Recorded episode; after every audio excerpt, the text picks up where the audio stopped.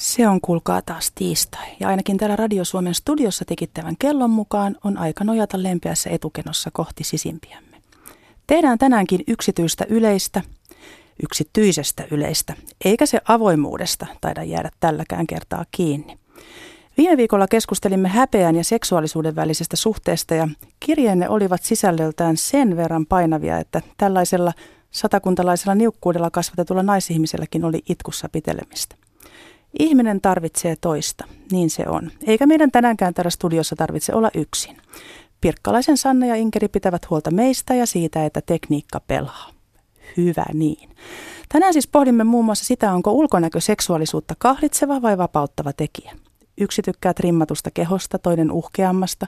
Kolmannelle ulkonäöllä ei ole omien sanojensa mukaan mitään väliä. Itsensä kanssa sinut olemisella onkin iso merkitys omaan seksuaaliseen hyvinvointiin. Ulkonäön ja seksuaalisuuden välistä suhdetta on täällä tänään kanssani pohtimassa seksuaaliterapeutti Henrikka Sundel. Ihan mahtavaa, että pääsit paikalle. Tervetuloa. Kiitos, kiva olla täällä. Ja tervetuloa tietysti teille kaikille siellä radiovastaanottimien äärellä. Minä olen Nina Honkanen ja kuuntelet onnelliseksi ohjelmaa. Viime ja tämän viikon lähetyksiä valmistellessani tuli huomattua, että ulkonäkö ja häpeä käyvät yllättävänkin vilkasta dialogia myös keskenään – ja jos häpeän sisäisen maailman seuraukset näyttäytyvät tosiaan kontrollin tarpeena, vetäytymisenä tai jopa aggressiivisuutena, niin ulkoisesti häpeällä on harmillisen usein muodot, jotka näemme peilistä. Miten tyytyväisyys tai tyytymättömyys omaan itseen tai minäkuvaan näkyy työssäsi seksuaaliterapeuttina, Henrikka? No kyllähän se näkyy Valitettavasti se tilanne on usein niin, että seksuaaliterapeutin vastaanotolle ei tulla silloin, kun kaikki rullaa ja asiat ovat kaikin puoli hyvin. Ähm, seksuaaliterapeutin työssä ihmisillä usein näkyy epävarmuus omasta itsestä, omasta kehosta, huoli, pelko siitä, että riitänkö, kelpaanko, olenko tarpeeksi hyvä, pitäisikö olla enemmän. Ja hirveän usein nämä epävarmuudet ja pelot on sellaisia, joita ajatellaan – jotka liitetään kumppaniin. Eli niin, että ajatellaan, tulkitaan, ennakoidaan jo valmiiksi, että mitä mahdollinen kumppani ajattelee minusta, eikä itse asiassa sanota sitä edes ääneen, vaan lähdetään miettimään itse. Eli epävarmuutta omasta itsestä. Toisaalta näkyy myös kyllä ihanalla tavalla voimaa, itsevarmuutta, tyytyväisyyttä omaan kehoon, omaan itseen. Tuo on ihana kuulla, koska puhutaan terveydenhoidollisesti useasti siitä, että kannattaa hoitaa terveyttä mm. etukäteen ennen kuin joutuu hoitamaan vaan sairautta, niin ehkä se myös pätee seksuaalisuuteen. Me synnymme tähän maailmaan keskimäärin reilut kolmekiloisina ja noin 50 senttisinä ja harvalla tulee mieleen ottaa kantaa vastasyntyneen ulkonäköön muuta kuin erilaisilla söpöyskommenteilla. Ellei nyt sitten pilkäs silmäkulmassa etsitä kurttusesta vauvasta vähän vaarin näköä, isän leukaa tai isoäidin nenänkaarta. Mutta viimeistään neuvolassa aletaan jo mitata ja punnita ja toki terveydenhoidollisesta näkökulmasta katsottuna se on enemmän kuin ymmärrettävää. Mutta liian nuoresta asti alamme ehkä miettiä, riitämmekö sellaisena kuin olemme – myös ulkonäöllisesti.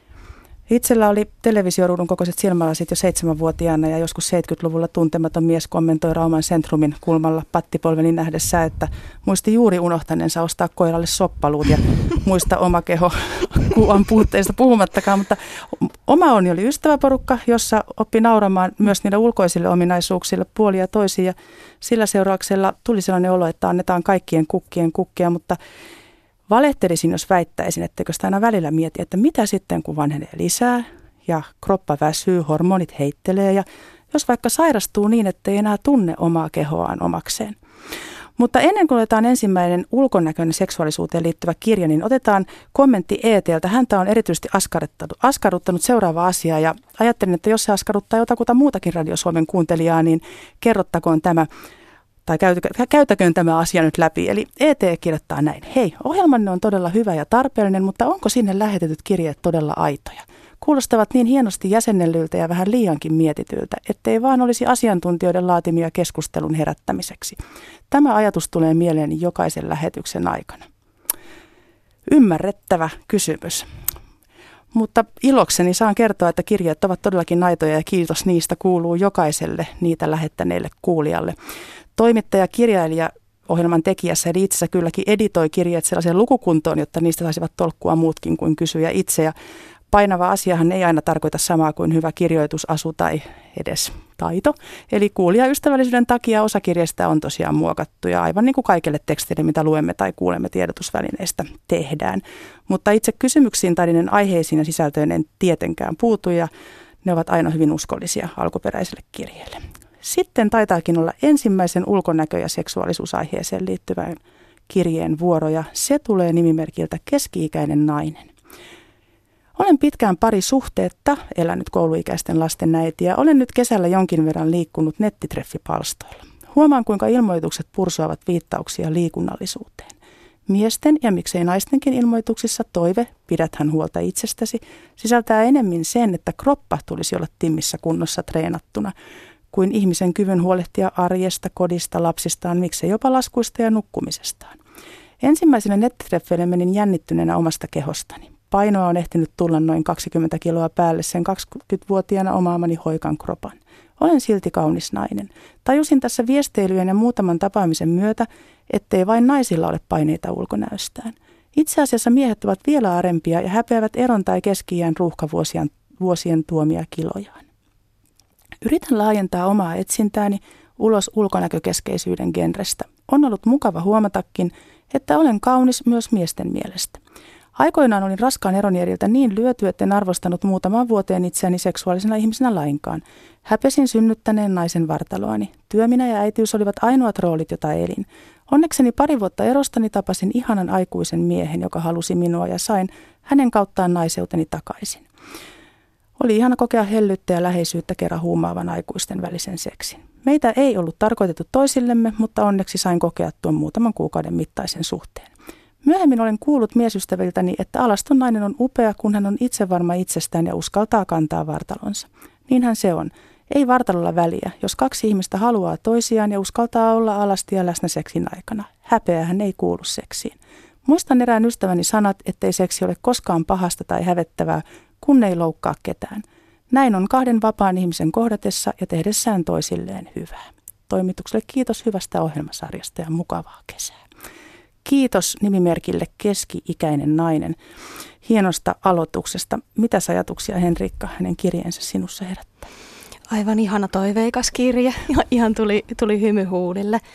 Ää, mun mielestä tuossa osutaan todellakin siihen asian ytimeen, eli siihen, että seksikkyys – seksuaalinen vetovoima, ulkonäkö, se viehättävyys, ei se ole kiinni siitä, että onko sulla nyt täydellinen tiimalasi vartalo, onko pakaralihakset treenattu timmeiksi, vaan se on se, että miten sinut olet itses kanssa. Pidätkö itsestäsi, viihdytkö itsesi kanssa, kannatko itsesi hyvin. Se, että, että itsevarmuus, se näkyy päälle päin. Nyt kuulen jo korvissani niiden kaikkien radiokuuntelijoiden – jotka eivät ole sinut itsensä kanssa hmm. ajatukset, että helpommin sanottu kuin tehty. Jos Totta. ei ole sinut itsensä kanssa, sehän Totta. kantaa niin kaukaa kuin ehkä jopa lapsuudesta asti, niin onko siinä mitään tietä, pikatietä onneen, miten voi oppia olemaan sinut itsensä kanssa vai onko se sellainen elämänmittainen työ, jos vaikka se on jotenkin vähän lähtenyt väärille raiteille jo alkumetreillä se oma kuva, kokemus. Mm, pikatietä varmaan ei, ei tällaisissa asioissa onneen ole, mutta – mutta toivoa ilman muuta on aina ja kaikilla. Ehkä lähtis, voisi lähteä siitä miettimään, että mikä on syy siihen, että on vaikea hyväksyä itseä. Mikä on syy siihen, että ei omasta mielestään ansaitse armollisuutta, hellyyttä, lempeyttä omaa itseä kohtaan. Siitä lähteä työstämään ja miettimään, että onko tässä oikeastaan mitään todellisuuspohjaa vai mistä oikeastaan kenkä puristaa.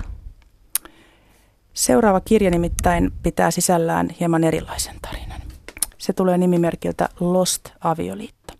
Olen 40-vuotias nainen ja naimisissa olen ollut 20 vuotta. Mieheni ei ole koskenut, ei edes hipaissut minua neljään vuoteen. Hän tekee töitä ja harrastaa. Puhuu ehkä kolme sanaa viikossa, yleensä kun on jotain todellista asiaa, niin kuin vaikka että maksan laskut.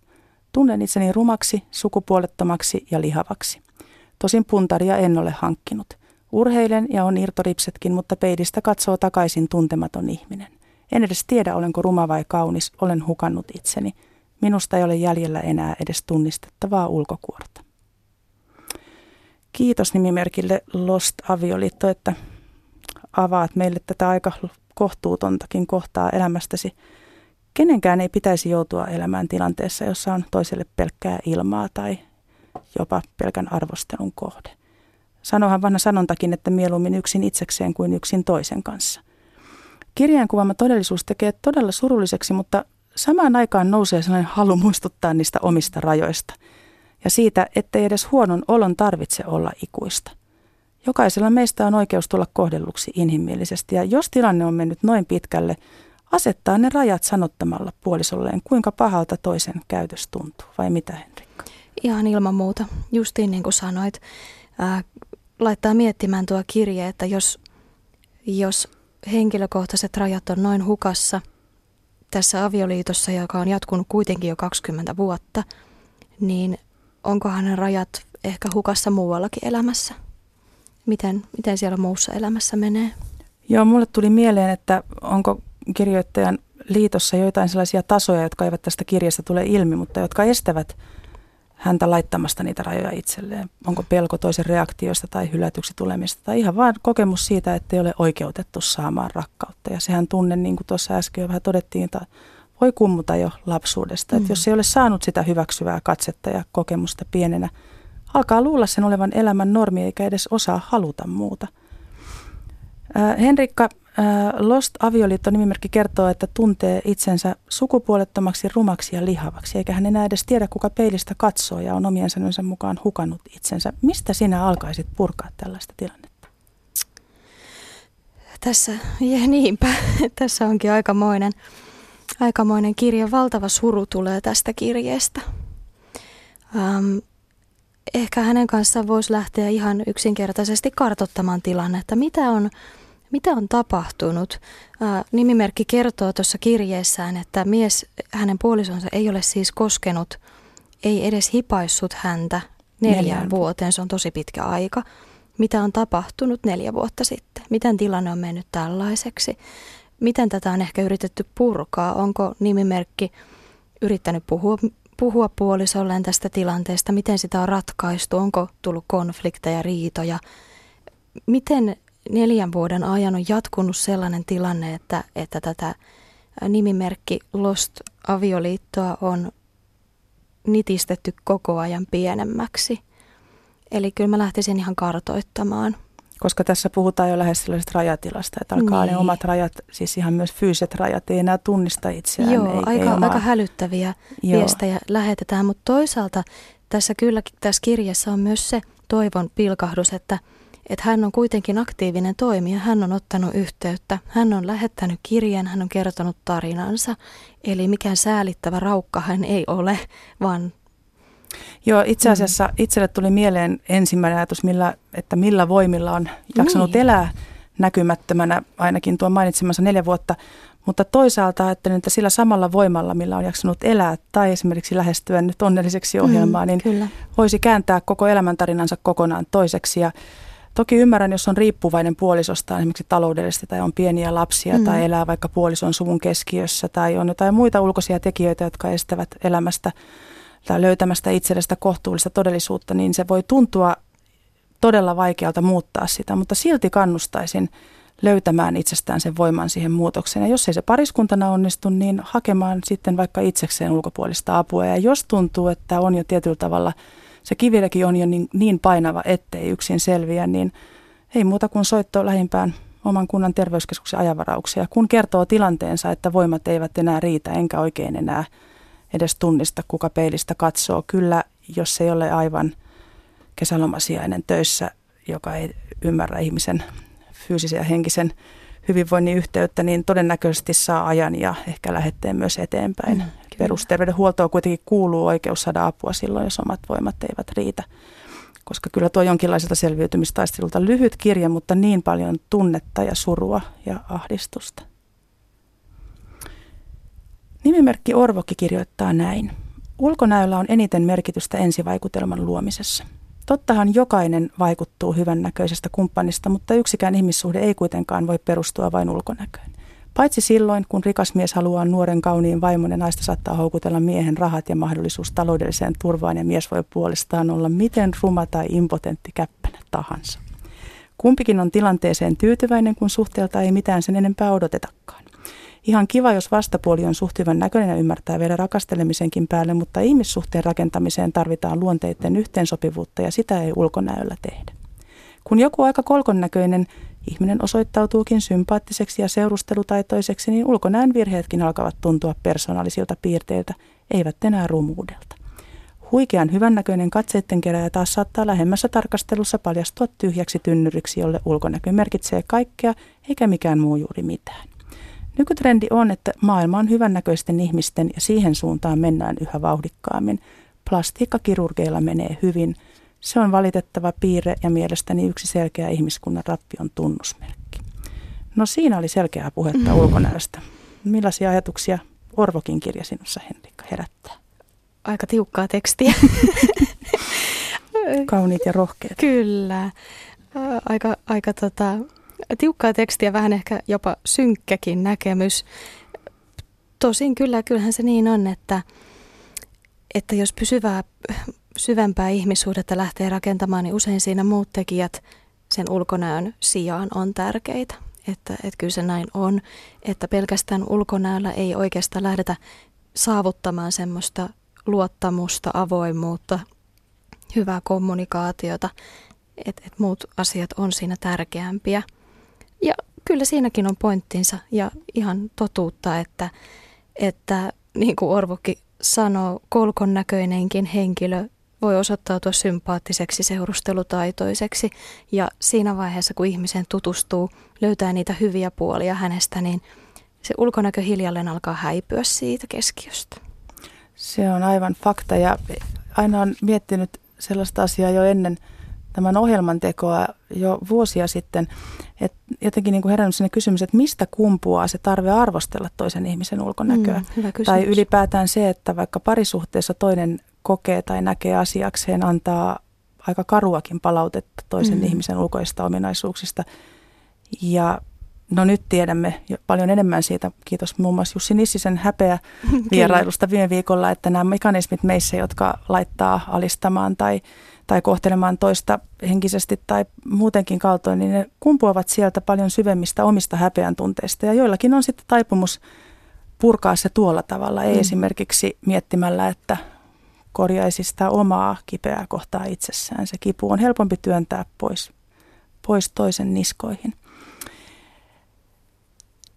Seuraava kirje tulee nimimerkiltä Pate. Hänkin pohtii ulkonäön merkitystä, mutta vähän eri tulokulmasta.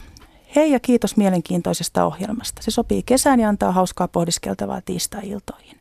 Ulkonäkö ja ihmissuhteet on aika arka aihe. Ulkonäöstä puhumista pidetään pinnallisena ja meidän pitäisi kelvata sellaisena kuin olemme. Itse olen pitänyt ulkonäköä aina aika tärkeänä osana, mitä tulee ihmissuhteisiin ja seksuaalisuuteenkin. Olen viihtynyt sellaisen ihmisen lähellä, jota pidän puolensa vetävänä myös ulkonäöllisesti. Ulkonäkö on perintö vanhemmiltamme, yhteisöllisesti se on kuin vaurautta tai rahattomuutta. Joskus kuulee sanottavan lauseita, kuten raha tai ulkonäkö ei merkitse minulle mitään. Usein sanoja on ei niin varakas itse tai ei niin ulkoisesti näyttävä. Jos rikas luopuu rikkaudestaan ja kaunis tai komea ymmärtää kauneutensa harhan, silloin voi vasta alkaa puhua syvemmästä aidosta oivalluksesta elämän arvojen suhteen. Miten joku edes voisi luopua jostain, mitä hänellä ei ole? Me ihailemme monet meistä kauniita ja rikkaita, aika moni myös haluaisi olla sellainen. Mielestäni sen tunnustaminen on lähtökohta keskustelulle ulkonäön merkityksestä seksuaalisessa mielessä, sillä seksuaalista halua emme kuitenkaan tunne jokaista kaunista ja rikasta kohtaan, vai mitä?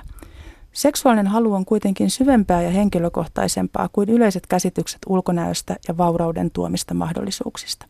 Läski voi olla sopivasti lihava ja kauneinta, mitä on olemassa, tai ruma tyhjä tasku juuri se haluttavin elämänkumppani. Meillä kaikilla on tarinamme. Ehkä seksuaalinen halu on osa tarinaamme, osa niitä tunteita, joita jostain syystä tunnemme, niitä, jotka ovat täysin ainutlaatuisia ja yksilöllisiä, kaikkia normeja vastaan, mutta juuri niitä, jotka tekevät meistä onnellisen. Kiitos vielä, terveisin Pate. Kiitos Patelle mielenkiintoisista keloista. Mitäs Henrikka, miten kommentoisit Paten kirjettä? Mä jäin miettimään tota ihan samaa asiaa, mistä Pate puhuu, että, että ulkonäköön liittyy tosi kiehtova ristiriita. Toisaalta kukaan ihminen ei varmaan kiistä sitä, että puolensa vetävä ulkonäkö on tärkeää. Ja, ja se on semmoinen, joka houkuttelee ihmisiä toistensa luokse. Mutta samaan aikaan ulkonäöstä puhumista pidetään hirveän pinnallisena ja oikeastaan vähän sopimattomanakin. Aivan. Eli, eli siinä on tosi herkullinen mun mielestä tämmöinen twisti. Itse huomasin, kun puffasin ulkonäkö- ja seksuaalisuusohjelmaa tässä mennä viikolla, niin mietin, että jotenkin aloin perustella, että jos kuvittelet sen olevan, että tässä mennään tosi pinnallisilla vesillä, niin tulet yllättymään, koska tietyllä tavalla meidät on kasvatettu samaan aikaan, kun ihaillaan kauneutta, mm-hmm. vaurautta mm-hmm. tai mitä erilaisia ulkoisia asioita sitten halukaa tässä luetella, niin samaan aikaan pitää olla nöyrä ja ei haluta niitä eikä ainakaan ylpistellä sellaisilla asioilla. Ja se tekee mun mielestä tästä parista ja tästä koko, koko aiheesta äärimmäisen mielenkiintoisen, koska siinä Kyllä. on tällainen niin kuin jo valmiiksi sisäänkirjoitettu ristiriita. Ja niin on. Tämähän tuntisen nyt näyttää, että miten syvälle ja laajalle tätä ulkonäön mukanaan maalaamaa maailmaa me saamme tässä piirtää. Ulkonäöstähän puhutaan monesti maallisemman muuna vertauskuvana ihan siis fiktiiviselläkin tasoilla ja sinänsä mielenkiintoista, että molemmissa on kyse olosuhteista, joihin itse ei voi välttämättä vaikuttaa tai itse asiassa ei voi vaikuttaa. Nyt joku sanoo, että totta kai voi tienata niin paljon rahaa kuin vaan huvittaa, mutta ei se nyt aina mene niin. Mutta tosissaan moni haaveilee näistä asioista. Ja renesanssin aikanahan naiskäsitys ja naisihanteet poikkesivat suuresti keskiajan neitseellisestä ja ruumiin olemassaolon tukahduttavasta naiskuvasta. Ja keskiajalla ruumis nähtiin lähes heikkoutena, mutta muotiin tulleen uusplatonistisen periaatteen mukaisesti renesanssi palautti ruumiin kauneuden ja alastomuuden ihanteeksi. Ja ulkoisen kauden ajateltiin kuvastavan myös korkeita sisäisiä ominaisuuksia, eli vähän ojasta allikkoa voisi väittää ihmisen ajattelun ääripäistä toiseen käyvän koska toki se ei niin ole varmastikaan. Keskiajan käsitykset eivät kuitenkaan ihan pyyhkiytyneet hetkessä pois. Ja vaikka kristillinen ajatusmaailma ja käsitys ihmisen erottisuudesta aloittivatkin vuoropuhelun, ajautuivat ne myös aika lailla ristiriitaan. Et tekisi kyllä mieleni väittää, ettei kristillisen ajatusmaailman ja seksuaalisuuden dialogi kaikessa moninaisuudessa ole vieläkään ihan ongelmatonta. Jos vaikka nyt miettii Päivi uusimmassa hengentuotteessaan tai vaikkapa kansanedustaja Laura Huhtasaaren viljelemiä ajatuksia vaikkapa homoseksuaalisuudesta, niin kyllä siellä vielä jonkun verran on jotain skismaa suuntaan jos toiseen. Mutta niistä lisää ensi viikolla. Tänään onnelliseksi ohjelman aiheena on vielä noin kello 20 asti ulkonäön ja seksuaalisuuden välinen vuoropuhelu. Nimimerkit painavaa asiaa ja nyt kehtaan jo riisua paidan kirjoittavat rintoihin liittyvistä tuntemuksistaan seuraavasti. Olen 60 käyvä kahden jo aikuisen lapsen äiti ja pian isoäitikin. Asia, josta kirjoitan, ei ole enää akuutti, mutta haluan jakaa sen, koska rinnoista puhutaan yleensä aina niin, että niiden pitäisi olla isommat, mitä luonto on suonut. Itse jouduin leikkauttamaan rintani alle parikymppisenä aikana, jolloin en ollut kuullut kenenkään tekevän sellaista. Omat rintani olivat normikaupoista saatavien kuppikokojen ulkopuolella niin suuret ja raskaat, että normaali nuoren naisen elämä oli lähes mahdotonta. En voinut juosta, hyppiä, tanssia tai tehdä oikein mitään muutakaan, vatsalan nukkumisesta puhumattakaan, niin etteivät rintani olisi olleet tiellä. Rintani kasvoivat yhdessä kesässä ja syksyllä kouluun palaaminen oli painajaismainen kokemus. Rinnoista tuli kuin huutomerkit, joita kaikki saivat kommentoida. Onnekseni sain lopulta lääkärin lähetteen rintojen pienennysleikkaukseen ja vaikka kyse oli aika isosta operaatiosta, josta toipuminenkin kesti, niin elämänlaatuni parani ja selkävaivatkin hävisivät, puhumattakaan suhteesta omaan itseen, joka muuttui lähes täysin. En ollut enää se jättiutareinen lehmä, vaan rintojen sijaan minua alettiin katsoa silmiin. Eli kyllä ulkonäölläkin on merkitystä. Henrikka, luonto ei ole aina ihan reilu. Mm, ei ole. Näin se on. Ja itse mietin tuossa sitä, että, että niin sanotusta esteettisestä kirurgiasta, mistä kai tässä voidaan puhua, niin, niin silloin kun alkaa jonkunnäköinen fyysinen vaiva vaikuttaa jokapäiväiseen elämään tavalla, että ei ole tosissaan mikään arkinen toiminto onnistu ja siihen on mahdollista saada kirurgisesti helpotusta, niin sehän on ihan mahtava asia. Tehdään skolioosi ynnä muitakin mm. leikkauksia mm. samoista syistä. Oletko sä törmännyt, Henrika, seksuaaliterapeutin työssäsi sen tyyppisiin kehon kokemuksiin, joiden kanssa on jo vaikea elää? Mm. Olen kyllä. Mm, toki aivan erikseen ovat, ovat ihmiset, jotka kokevat kehodysforiaa, eli, eli äh, transihmiset. Mutta sanotaan, että sellaiset henkilöt, jotka ovat sinut sukupuolikokemuksensa kanssa kyllä, mutta muuten kehonsa kanssa eivät, niin, niin kyllä, kyllä sellaista on. Ehkä yksi arkisimmista esimerkkeistä olisi vaikka se, että ei ole tyytyväisiä omaan penikseen, peniksen muotoon, kokoon tai sitten juuri näihin rintoihin, mistä nyt on puhetta. Eli näihin ehkä ilmeisimpiin niin. sukupuolisiin symboleihin, niin, joita, joita me kannamme. Nimimerkki Nyt kehtaan jo riisua paidan kirjoittaa rinnoista myös. Olin teiniästä asti niin sanottu lauta, eli minulle ei koskaan kasvanut rintoja. Ja nyt en puhu mistään AAA-kupeista, vaan kirjaimellisesti siitä, että näytin aivan pojalta. Kärsin rinnattomuudestani hiljaa itsekseni ja ajattelin, että on sitä maailmassa ihmisillä pahempiakin ongelmia. Mutta ei puhettakaan, että olisin suostunut menemään saunaan, uimaan tai muihin vastaaviin tilanteisiin, missä piti riisuutua. Samasta syystä intiimessä tilanteessa koko huomioni kiinnittyi siihen, mitä rintani tai siis rinnattomuuteni herätti toisessa. Lopulta rohkaistuin aikuisella ottamaan itselleni pienet implantit, nyt rintaliivien alla on muutakin kuin push-upit. Voi olla, että jonakin päivänä kadun leikkausta, mutta vielä se ainakin tuntuu ihan oikealta ratkaisulta.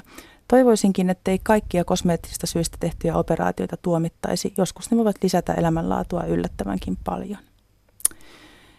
Painavaa asiaa ja nyt kehtaan riisua paidan ovat lähettäneet meille hyvin tärkeät ja mielenkiintoiset tulokulmat tähän rintakeskusteluun ja myös esteettiseen kirurgiaan. Tämä tulee ja hieman eri näkökulmista riippumatta, niin molemmista kirjasta käy todella ilmi, että rinnat voivat olla monin tavoin merkittävä osa naisena olemista, vaikka ne kuinka olisi luotu biologisesti siihen, että saadaan imetettyä seuraavaa sukupolvea.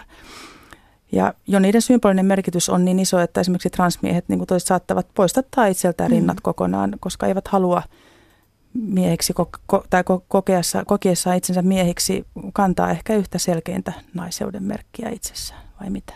Mm, kyllä näin on. Omassa työssäni olen tavannut murrosikäisiä poikia, jotka muun muassa säikähtää hirveästi, kun tiettyyn kohtaan teini-ikää alkaa nännit esimerkiksi vähän turvota, niin heitä pelästyttää jo se, että tulee tällainen pienikin yksityiskohta, joka vähän mm. liikuttaa sitä mm. normisukupuolikäsitystä. Meille on tullut aika montakin kysymystä ja kommenttia liittyen erilaisiin fetisseihin ja vaikka se ei ole aiheena, niin siinä on, näissä kysymyksissä on aika paljon ollut mun mielestä nämä, nämä liippaavat ulkonäön ja seksuaalisuuden suhdetta koska aika ulkoisista tekijöistä on kysymys ja juuri siitä ulkonäön mahdollista vähän muuttamista tai muokkaamista. Niin otetaan nyt ainakin yksi kirja siitä näkökulmasta. Nimimerkki Uusio poikamies kirjoittaa näin. On nautinnollista saada kosketella sukkahousuilla tai sukilla verhoiltuja sääriä ja lopulta riisua ne partnerin jalasta. Aikoinaan pyysin myös ex-vaimoani riisuutumaan minulle ja hetken tyydyttämään itseään katsellessani. Tällaiset esileikit toivat mukavan mausteen seksiin. Niin, Henrikka, hmm. mitäs toteat uusiopoikamiehen ajatuksiin erilaisista fetisseistä, jotka ovat monelle ihan luonteva osa oman hmm. seksuaalisuuden toteutumista? Kyllä, hienoa, että hän on löytänyt sellaisen asian, joka tuo nautintoa ja josta hän pitää. Sukkahousuihin, sukkiin, stay-up-sukkiin, alusvaatteisiin ylipäätänsä liittyvät fetissit ja mielenkiinto on hirveän yleisiä. Eli, eli aika tavallinen mielenkiinnon kohde. On jotenkin ihana, ihana, että hän on saanut ex-vaimonsa kanssa toteuttaa sitten myös itseään ja että siinä on ollut semmoista mukavaa leikkistä otetta siinä seksissä.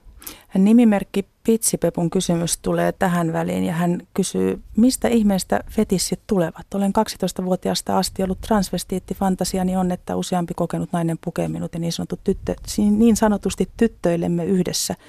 Voiko tästä, voisiko kutsua ulkonäköleikistä parantua? Häntä huolettaa tämä asia. Mm. Tarviiko siitä mm. parantua? Siitä ei tarvitse parantua ei ole mitään hätää, ei ole kyseessä mitään sellaista, mistä pitäisi parantua tai johon tarvitsisi lähteä etsimään jotain lääkettä. Ää, hänellä on, vaikuttaa siltä, että hänellä on transvestiittinen fetisismi, eli, eli hän saa nautintoa siitä, että, että pukeutuu, jos hän on, on mies, niin pukeutuu naisten vaatteisiin ja hänen fantasiansa on se, että useampi nainen pukisi hänet ja sitten hän saisi yhdessä näiden naisten kanssa tavallaan sen naiseuden kokemuksen, kuulostaa hyvin järkeenkäyvältä, hyvin luonnolliselta. Ja nämä kaksi kirjettä ovat hyvä esimerkki siitä, kuinka ihanan erilaisia me ihmiset olemme. Ja mm. se on aivan mahtavaa, jos voimme toteutua itsenämme sellaisina kuin hyväksi koemme.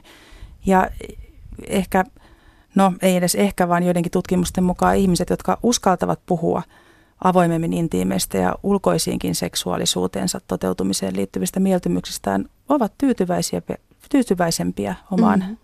Seksuaaliseen olemassaolonsa ja elämänsä kuin he, jotka häpeilevät kertoa yksityiskohtia esimerkiksi kumppanilleen siitä, mitä haluavat ja toivovat.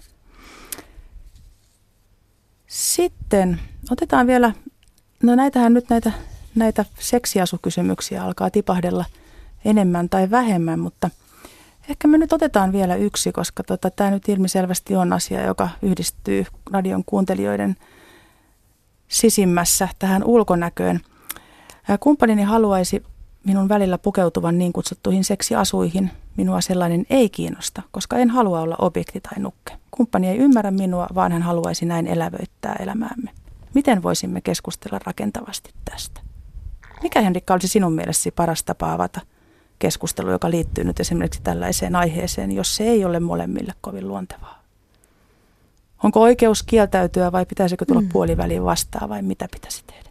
Ilman muuta on silloin oikeus kieltäytyä, jos on varma siitä, että ei halua tehdä jotakin. Joku asia tuntuu itsestä epämukavalta ja se ei tullut luonnolliselta, ei halua sitä kokeilla, niin missään nimessä ei, ei tarvitse. Mutta jos tuntuu siltä, että haluaa kuitenkin kumppanin kanssa keskustella ja vähän miettiä vaihtoehtoja, vähän purkaa sitä tilannetta, niin ehkä se keskustelu voisi aloittaa tavallaan kääntämällä sen positiivisen kautta.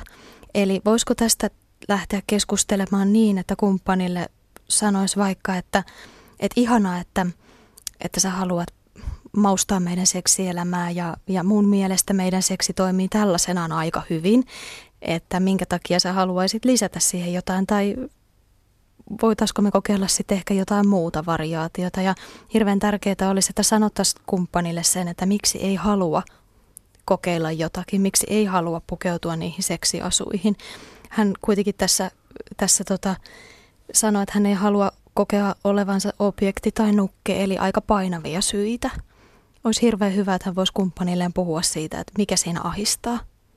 Ja todennäköisesti se keskusteluyhteys saattaa olla auki, kun kumppani on myös uskaltautunut Kyllä. tulemaan oman asiansa kanssa kohti. Mm. Tämän kesän aiemmissakin ohjelmissa, onnelliseksi ohjelmissa kuulijoiden kirjeissä on käsitelty sitä, miten vakavat sairaudet voivat muuttaa suhtautumista itseen. Ja varsinkin pitkäaikaissairaala oma kehonkuva voi muuttua hyvinkin radikaalisti. Seuraava kirja tulee vakavasta ihosairaudesta kärsineeltä nimimerkiltä Arpinaama. Sairastuin lähes kymmenen vuotta sitten erittäin vakavaan yleisinfektioon, joka tuhosi ison osan näkyvästä osasta minua. Sen lisäksi osa sisäelimistä oli myös lähellä lopullista tilttiä. Pitkien hoitojaksojen ja kymmenien leikkausten jälkeen alan olla fyysisesti ihan hyvässä kunnossa, mutta näytän yhä aika hurjalta. Eikä sitä auta se, että sain elää keski-ikään asti ihan mukin menevän näköisenä. Päinvastoin näkyvästä näkymättömäksi muuttuminen on ollut aika kova koulu. Olen alkanut ymmärtää, miltä elefanttimiehestä tuntui. Ihmiset tuijottavat aivan kuin ulkonäkö olisi jotain, mitä voisimme hallita. En olisi uskonut, että tuijottamistakin voi tulla ikävä, niin oli kuitenkin vähällä käydä, kun tarpeeksi tuijotettuaan ihmiset käänsivät vastaan tullessaan päänsä pois, elleivät vaihtaneet kadun puolta, varsinkin tutut. Tällä hetkellä keikun jonkinlaisessa vaakakupissa, jossa yritän uskotella itselleni, että sisäisellä minullakin on merkitystä. Onneksi on netti ja mahdollisuus yhteydenpitoon ilman fyysistä kontaktia. Ulkonäkö unohtuu, kunnes toinen pyytää lähettämään tai laittamaan kuvan. Vaikka kuinka haluaisimme, niin emme koskaan voi olla vapaita siitä, miltä näytämme. Suurkiitos nimimerkille Arpinaama viisaista ja koskettavista näkökulmista. Me totisesti olemme ihomme ja fyysisten rajojemme armoilla, vai mitä Henrikka? Kyllähän se niinkin on, että ei omaa kehoaan pakoon pääse eikä siitä irti pääse. Että, että erityisesti mua tässä, tässä kirjassa kosketti nimimerkin Arpinaama kommentti siitä, että en olisi uskonut, että tuijottamista voi tulla ikävä – ja jotenkin mä ajattelen niin, että kaikille meille, meille kaikille ihmisille yksi perustarpeista on se, että me oltaisiin näkyviä omana itsenämme, näkyviä muille ihmisille ja tot, niin kuin tosia ihmisinä. Ja se, että, että ihmiset tuijottaa ja katsoo, katsoo sinua, niin se voi olla ahdistavaa, se voi olla tosi kurja kokemus. Mutta mä väitän, että vielä kurjempi kokemus voi olla se, että ihmiset ei uskalla katsoa kukaan ei uskalla kysyä rehellisesti, tulla kohtaamaan sua, sanoa, että et, et mitä sulla on tapahtunut. Ja se voi satuttaa vielä enemmän se, että ei haluta nähdä. Ja, ajassahan, ja ajassa aina on ollut maailmassa ihmisiä, jotka esimerkiksi esiintyvät työkseen. Ja se jo kertoo siitä, että ihminen haluaa, osa haluaa vielä enemmän tulla nähdyksi ja kuulluksi. Turun Ruissalossa pyörähti viime viikonloppuna reilu 100 000 lukuisista artisteista ja bändeistä sekä jälleen kerran helteistä säästä nautiskelijaa. Ihan jokaiselta heiltä ei ollut mahdollisuutta kysyä, mitä he tuumaavat ulkonäön seksuaalisuuden suhteesta, mutta muutama kommentti jäi mieleen. Kuten erään suomalaisen eturivin artistin lausahdus siitä, että se valehtelee, joka väittää, ettei mieti miltä näyttää. Hmm. Jokainen lavalle nouseva esiintyjä toivoo olevansa mahdollisimman kaunis, komea, kuuma tai cool tai päinvastoin yhtä turhamaista on hänen mielestään näyttää siltä, ettei välitä tippaakaan ulkonäöstään, mm. kuin se, että huulet niin. ovat juuri sillä tietyllä värillä punatut tai että se hikinen teepaita lentää juuri tietyssä kohtaa juuri tietynlaista ylävartaloa peittämästä kohti tietynlaista kirkuvaa yleisöä.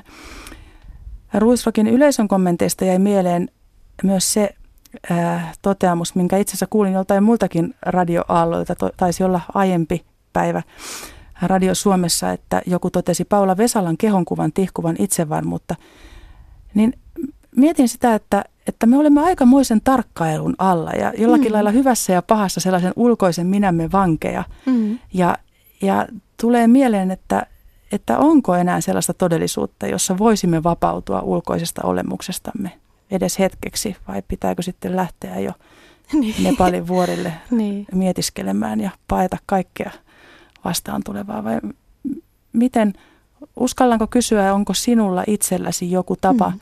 jolla pystyt unohtamaan ulkoisen itsesi? Tai unohdatko sen automaattisesti koko ajan? Oletko niin valaistunut en toisin kuin vaikka minä? Ole. En todellakaan ole. Ruisrokista kun puhuttiin, niin en malta olla kertomatta, että olin siis itsekin Ruisrokissa perjantaina ja siellä sitten rakkaalle ystävälleni lähetin, lähetin viestin, että täällä kaikki on mua ainakin 15 vuotta nuorempia ja kaikilla on enemmän meikkiä.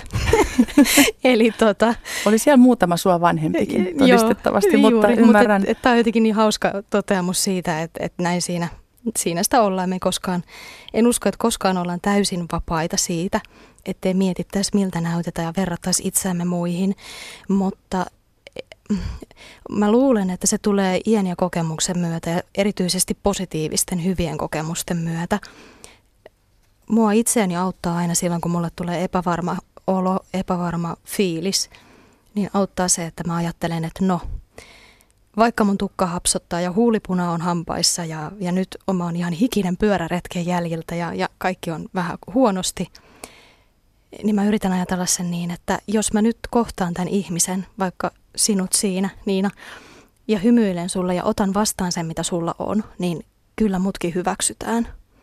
Ja se on semmoinen, mikä usein jotenkin palauttaa mua vähän maan pinnalle siitä semmoisesta hätäännyksestä, mikä tulee liittyen omaan ulkonäköön ja oman kelpaavuuteen. Henrikka, sinä puhut nyt tismalleen siitä aiheesta, mistä toivon mukaan onnelliksi ohjelma on ainakin osaksi tehty. Ja viime kesänä käytin tätä sanaparia lempeä etukeno.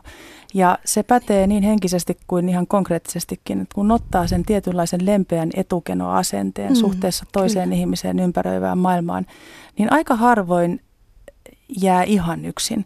Ja jos siinä kohtaa jää yksin, niin sitten voi jo ajatella, että siellä vastapuolella on sitten jo joku niin iso muuri, joka ei ole sitten Henriikan, Ninan tai Sannan tai Inkerin hoidettavissa Juuri muutenkaan. Eli, eli sitä muuria tarvitaan sitten jo aika paljon isommat mm. murtajat, murtajat kaatamaan. Viime lähetyksessä yhdessä kirjassa mietittiin minkälaista narsistisuuden tai itsekorostuksen mittakaavasta kertoo esimerkiksi se, että some on pullollaan toinen toistaan erilaisilla fiiliksillä ladattuja kuvia ihmisistä itsestään, joista me sitten puolia toisin tykkäilemme. Ja onhan se niin, eihän radio-ohjelmaankaan saa tulla enää vieraaksi ilman, ettei räpsästäisi kuvaa nettiä Totta. varten. Pahoittelut Totta. siitä hikisen pyörällenkin jälkeen. Kyllä. Ja varsinkin, jos sitä ei aina muista muistuttaa. Eikä tarvitse mennä edes hirveän pitkälle. Riittää, kun kelaa ehkä vuosikymmenen taaksepäin, niin muista puuhaa oltaisiin pidetty ihan hullun hommana, vai mitä? Niin, olisiko? Luuletko?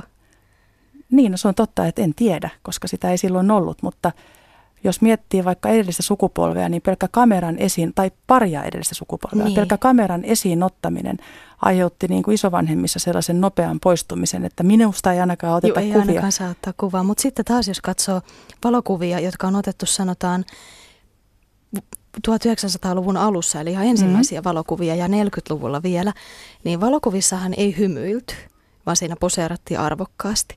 Eli siinäkin oli ihanasti jotenkin näkyvillä, tai no ihanaa väärä sana, mutta kuitenkin näkyvillä se, että, että tota, nyt ollaan asiallisesti, nyt ollaan edustavia. Ja tämä sama on edelleen selfieissä ja jotenkin mä näen siinä kauhean paljon samaa. Että, niin tilanne otetaan niin. sen vaatimalla arvokkuudella. Kyllä. Hmm, hyvä. Mahdollisimman edustavia yritetään olla. Hyvä pointti, erittäin hyvä pointti.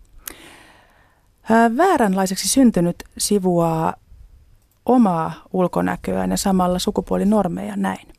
On turha tulla sanomaan, ettei ulkonäöllä ole merkitystä. Tämä lause muuten tulee useassakin Joo, kirjassa. Kyllä. Olen syntynyt biologisena tyttönä, mutta joka sodullani tunnen itseni pojaksi. Jo pienestä asti halusin pukeutua kuin pojat, leikkiä inkkaria, poliisia ja rosvoa, enkä todellakaan ole ollut se avuton kiinniotettava, vaan aktiivinen kiinniottaja. Niin on ollut myöhemmin myös seksuaalisesti. Olen halunnut päästä eroon kaikista mahdollisista ulkoisista tyttöä tai naista muistuttavista ominaisuuksistani, ja tuntui aina yhtä hyvältä, kun minut nähtiin nuorempana poikana tai nyt jo keski-ikäisenä, kun minut koetaan mieheksi. Mielestäni ulkonäkö on mitä suurimmissa määrin myös kuva sisimmästä, ei pelkkä pinnallinen kuori. No, tuohon nyt on vaikea sanoa yhtä poikkipuolista sanaa sen verran vakuuttavasti ulkonäön ja ulkomuodon suhdetta omaan identiteettiin ja seksuaalisuuteen nimimerkki vääränlaiseksi syntynyt avaa. Mitä mm. ajatuksia seksuaaliterapeutti Henrikka Sundelissa herää tästä kirjasta? Vaikea sanoa yhtään poikkipuolista sanaa, ihan, ihan totta. Jokainen ihminen on kuitenkin se oman ulkonäkönsä, oman identiteettinsä asiantuntija. Eli ei sitä kenenkään kokemusta voi lähteä myöskään vääräksi sanomaan. Jos ihmisellä on kovin negatiivinen käsitys, kovin jotenkin ahdistunut käsitys omasta itsestä, niin silloin voi olla hyvä lähteä vähän haastamaan, vähän purkamaan, että mistä, miksi sä ajattelet näin. Mutta sitten taas tämä nimimerkin vääränlaiseksi syntynyt kirja on hyvin jotenkin mun mielestä vakuuttava. Hän tietää kyllä oman tilanteensa, hän tietää oman identiteettinsä hyvin vahvasti. No entä sitten varmasti tätäkin lähetystä kuuntelee ihmisiä, joille se matka ei ole ollut noin yksiselitteisen mm-hmm. niin sanotusti vahvalla omakuvalla ja Niinpä. identiteettikuvalla varustettu, niin miten Miten, miten siinä työssäsi, millaisia neuvoja tai työkaluja sinä annat ihmisille, jotka, josta näet, että nyt tässä, tässä ollaan aika heikoilla kantimilla mm. tai, tai mm. uppoavalla suolla, kaikki mahdolliset mm. kliseet mm. ääneen sanottuna. Eli koska meidän on helppo täällä keskustella ja antaa näitä selkeitä ohjeita ja lähetyksen niin. jälkeen, kun itsekin saan aika paljon palautetta, niin, niin moni toteaa, että tällaisella ohjelmalla on valtava merkitys että sanotetaan ja kerrotaan näitä tarinoita, mutta todella monelle on aika hankalaa ottaa sitä kynnystä, että aidosti lähtee etsimään niitä työkaluja mm. vaikka itsensä ulkopuolelta. Ja yhä on se pelko siitä, että leimaantuu Aivan. tai pidetään heikkona tai jopa hulluna. Sanaterapeutti on jo, ei tarvitse mennä kuin kehä kolmosen ulkopuolelle, niin siihen yhdistetään tietynlaisia mieleyhtymiä niin kaikki ihmiset, jotka sinun luoksesi asti tulevat, niin hehän ovat jo ylittäneet sen tietynlaisen niin häpeän mm, kynnyksen, mm, samoin kuin he, jotka kirjoittavat tänne. Niin mitä sinä haluaisit sanoa, Henrikka, heille, jotka eivät ole ylittäneet sitä häpeän kynnystä, mitä tulee nyt vaikka ulkonäön ja seksuaalisuuden väliseen suhteeseen? Hmm. Kyllä mä haluaisin sanoa sen, että pelkästään jo se, että jos asia on ajatellut edes kerran – niin siinä on tehty jo valtava työ. Koska mä väitän, että mikään muuri ja kynnys, jonka ulkopuolinen maailma rakentaa, ei ole niin, niin suuri kuin ne, mitä me rakennetaan oman pään sisään. Ja jos ajattelee, painii, on kyse sitten ihan mistä tahansa, on kyse identiteetistä, ulkonäöstä, mistä vaan. Jos painii sellaisten kysymysten kanssa – ja epäröi sitä, että uskallanko hakea apua, uskallanko keskustella kenenkään kanssa, mitä jos mä tulen torjutuksi, niin ottaa ajan sille rauha, ihan rauhassa miettii. Mä todella toivon ja rohkaisisin, että jokainen ihminen, joka tällaisten asioiden kanssa taistelee, rohkenisi ottaa sen askeleen. Mutta ei tarvitse myöskään vaatia itseltään liikaa, eli ottaa rauha siihen. On tehty jo iso työ silloin, kun sitä edes mietitään. Ole itsellesi armollinen. Ole armollinen. Taitaa olla aika ottaa illan viimeinen kommentti ja se ei tule nimimerkiltä, vaan on suora lainaus luvan kanssa monitoimimies Aleksi Valavuoren eilisestä kirjoituksesta, jossa hän otti kiitettävän vahvasti kantaa iltasanomien kommentointiin 52-vuotiaan amerikkalaisen näyttelijän Lisa Kudrovin ulkonäöstä.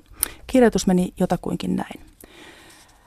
Iltasanomat hoitaa nyt kyllä sellaista soopaa, että panee vihaksi. Miten niin 52-vuotias tähti lähes tunnistamattomana? Ei ollut ainakaan omilla silmillä vaikea tunnistaa. Tuleeko se jollekin yllätyksenä, että nainen tai mies yleensä muuttuu iän myötä? Sitä kutsutaan vanhenemiseksi. Enemmän siinä on kaikki vinossa, jos nainen näyttää 52-vuotiaalta täysin, vuotiaana täysin samalta kuin kolmekymppisenä. Onko nykyyhteiskunta tosiaan niin ankea, ettei ihminen saisi vanheta arvokkaasti? Tämä on ennen kaikkea vastuutonta. Juuri tämän takia nuoret naiset, jopa teinit, tuntevat kohtuuttomia ulkonäköpaineita ja korjailevat ulkonäköään täysin turhaan ja usein ikävin seurauksin. Sitten postaillaan ympäri somea ties mitä muokkauksia ja eletään kulissikauneutta, vaikka aamulla herätessään lähes jokainen meistä näyttää seinään ajanneelta mursulta. Mahtavaa kommentointia nuorehkolta miesihmiseltä, koska se on fakta, että mursut ja marsut sieltä aamuisin katsoo. Mm-hmm. Henrikka, tunti on kohta vierähtänyt. Mm. Kiitos tuhannesti sinulle. Kiitos sekä terapeuttisista, terapeuttisista että seksuaaliterapeuttisista että ihan elämällisistä, elämällisistä ja inhimillisistä neuvoista. Ja kiitos ihanaa, kun pääsit paikalle. Ja lämmin kiitos teille ihanille kuulijoille taas huikeista kysymyksistänne. Me ihmiset olemme kaikki ne ominaisuuksinemme samaan aikaan herkkiä ja vahvoja, hauraita ja kaiken kestäviä. Onneksemme olemme myös läpi elämänkaaremme jonkinlaisessa metamorfoosissa eläviä, ajattelevia ja tuntevia olentoja, joiden läpi tämä mielenkiintoiseksi matkaksikin kutsuttu touhu virtaa lävitsemme kaikella voimallaan. Kauneus totisesti on katsojan silmässä, on se katse sitten oma tai toisen. Se katse on se sama katse, millä meitä on pienenä katsottu. Se katse terävöityy tai pehmenee sen myötä, miten meitä lapsuutemme, nuoruutemme, aikuisuutemme ja ikääntymisemme läpi katsotaan. Ei ole siis merkityksetöntä katsetta. Muista se, kun seuraavaksi käännät katseesi itseä tai toista kohti. Sisäisessä katseessa on valtava voima ja siitä kasvaa se, miten me itsemme, läheisemme ja ympäröivän maailman koemme. Onnelliseksi taas ensi tiistaina kello, kello 19 aiheena ihmisyyden ja seksuaali- sekä sukupuoli-identiteettien kaikki sateenkaaren värit. Kanssani keskustelemassa ja kysymyksiin vastaamassa seksologia- ja etiikan tutkija Tommi Paalanen. Laita aiheeseen liittyvä kysymyksi tai pohdintasi radiosuomi.yle.fi tai omien Nina Honkanen Official Facebook-sivujeni kautta. Nyt tämä satakuntalainen lähtee kohti Poria, Jatsareita ja Kirvatsia, niin kuin mummu Vainaa tapasi sanoa. Ensimmäisen kerran siellä tuli käytöä muuten vuonna 1967. Silloin Jats kuului vielä oman näidin vatsan peitteiden läpi ja viimeisen 49 vuoden aikana ei ole montaa vuotta jäänyt väliin. Katsotaan, mitä sieltä tänä vuonna jää käteen ja jos ei muuta, niin ensi tiistain onnelliseksi ohjelman aihetta ajatellen. Siihen asti pitäkäähän huolta murut. Hei hei. Yle. Radio Suomi.